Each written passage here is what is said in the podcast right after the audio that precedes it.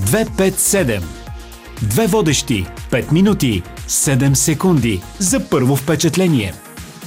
Здравейте с 257 с Кристина Крънчева, водещ международен консултант по бизнес, етикет, протокол и поведенчески коуч и прекрасният ми партньор в този формат.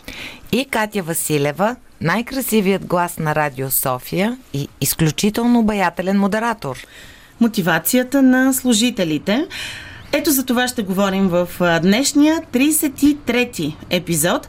Сигурно ви се е случвало да бъдете свидетели на силно мотивирани в кавички служители, които спазват работно време от 9 до 5 и до там. А репликата ще работя за колкото ми плащат, също на мен лично ми е много любима, при положение, че никой, а, никого обикновенно не кара да прави нещо на сила. Откъде да дойде мотивацията? Или я имаш, или си я търсиш? Ти на какво мнение си, Кристина? Оказва се, че мотивацията на служителите е в момента е най-низката, измерена за последните 25 години. Еха, чакай, чакай малко сега. А, след като се влага толкова много мисъл и усилия от страна на HR-ите, а, защо е толкова ниска мотивацията на служителите? Колкото повече се говори и обмисля този въпрос, толкова по-ясно става, че през цялото време се говори за добрите практики на компаниите и какво още могат да направят те за своите служители. Всъщност изобщо не се засяга въпроса какво служителите могат да направят за собствената си мотивация. Галъп имат доклад, в който се казва – ако служителят е демотивиран, това означава, че или компанията, или шефът са проблемът за демотивацията. И какво означава това? Че всеки служител е жертва. Значи това не е проблем на служителите, щом са демотивирани, просто те са жертвите. Представете ли си?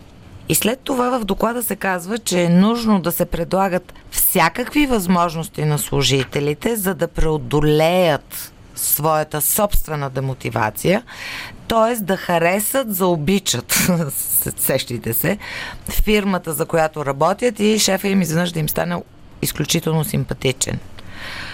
Президентът Кенеди в речта си, когато е избран за президент, казва не питайте какво Америка ще направи за вас, а помислете вие какво ще направите за Америка. Всъщност всичко това, което правят нашите HR за мотивацията на служителите си, е точно на 180 градуса от това, което казва Кенеди. Давам веднага един пример. Представете си, драги слушатели, че пътувате в самолет, посрещат ви там стюардесите и се заглеждате в две от тях. Едната е ентусиазирана, усмихната, мотивирана, любезна, а другата нацупена, гледа лошо, демотивирана и може би и цинична даже. В един и същи самолет са тези две стюардеси, облечени са с еднакви униформи, защото авиолиниите имат едни униформи и са с едно и също месечно възнаграждение. Е, каква е разликата? Разликата е вътре в тях. И тук веднага казваме, ако нацупената смени авиокомпанията, всичко ще бъде наред.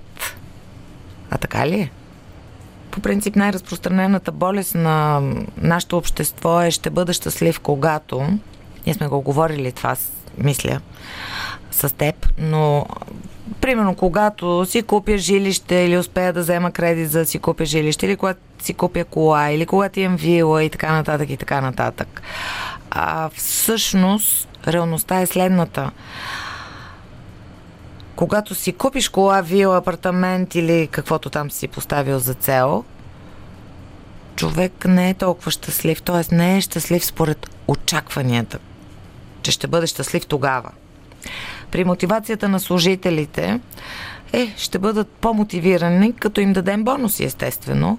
Или направим тимбилдинг, или премахнем дрес кода и измислят много други такива добри практики. И какво се получава?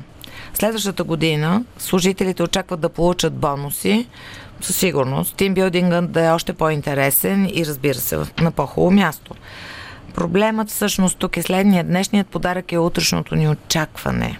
Тогава, а, след две години, каква ще бъде мотивацията за тимбилдинга или пък за дънките в петък? Аз мятам, че е наивно да се мисли, че мотивацията може да се промени чрез облаки. Лидерът е този, който има значение. Естествено, когато нещата вървят добре, всички са изключителни лидери. Тяхното време е, всъщност е тогава, когато нещата не върват добре. Те са наети всъщност за кризисните ситуации. А и смятам, че и всички сме съгласни, че никой не става лидер само защото е посещавал лидерски обучения или чете книги за лидерство и има персонален коуч. Ето, пример, да помислим за книгите за диети, които се продават 10 пъти повече от книгите за лидерство. Защо? Ами, защото ставаме все по-пухкави и купуваме все повече книги за диети. Аз не отслабвам, защото чета книги за диети, а защото правя диета. Същото е и с фитнеса. Никой не прави мускули, докато гледа по телевизията фитнес или в YouTube упражнения за правене на мускули. Ето защо HR-ите смятат, че решенията са навън. Бонуси и добри практики, а не в нас самите. Защото ако кажете на хората, че решенията са вътре в тях, след това няма вече какво да им продадете но пък ние ви казахме и сега очакваме да разберем какъв е резултатът. Пишете ни на 257.bnr.bg, а всички епизоди на 257 подкаст можете да слушате в Spotify, Apple и Google Podcasts, SoundCloud, в подкаст, страницата на сайта на Българското национално радио, както и в БНР подкаст и в Viber. За да не пропуснете нещо, е най-лесно да се абонирате за 257 подкаст. Подкаст се пише на латиница, а, в платформата, в която го слушате. Така че до следващия път в сряда малко след 15.30 часа в ефира на Радио София, а в четвъртък в подкаст платформите. 257 Две водещи, 5 минути, 7 секунди за първо впечатление.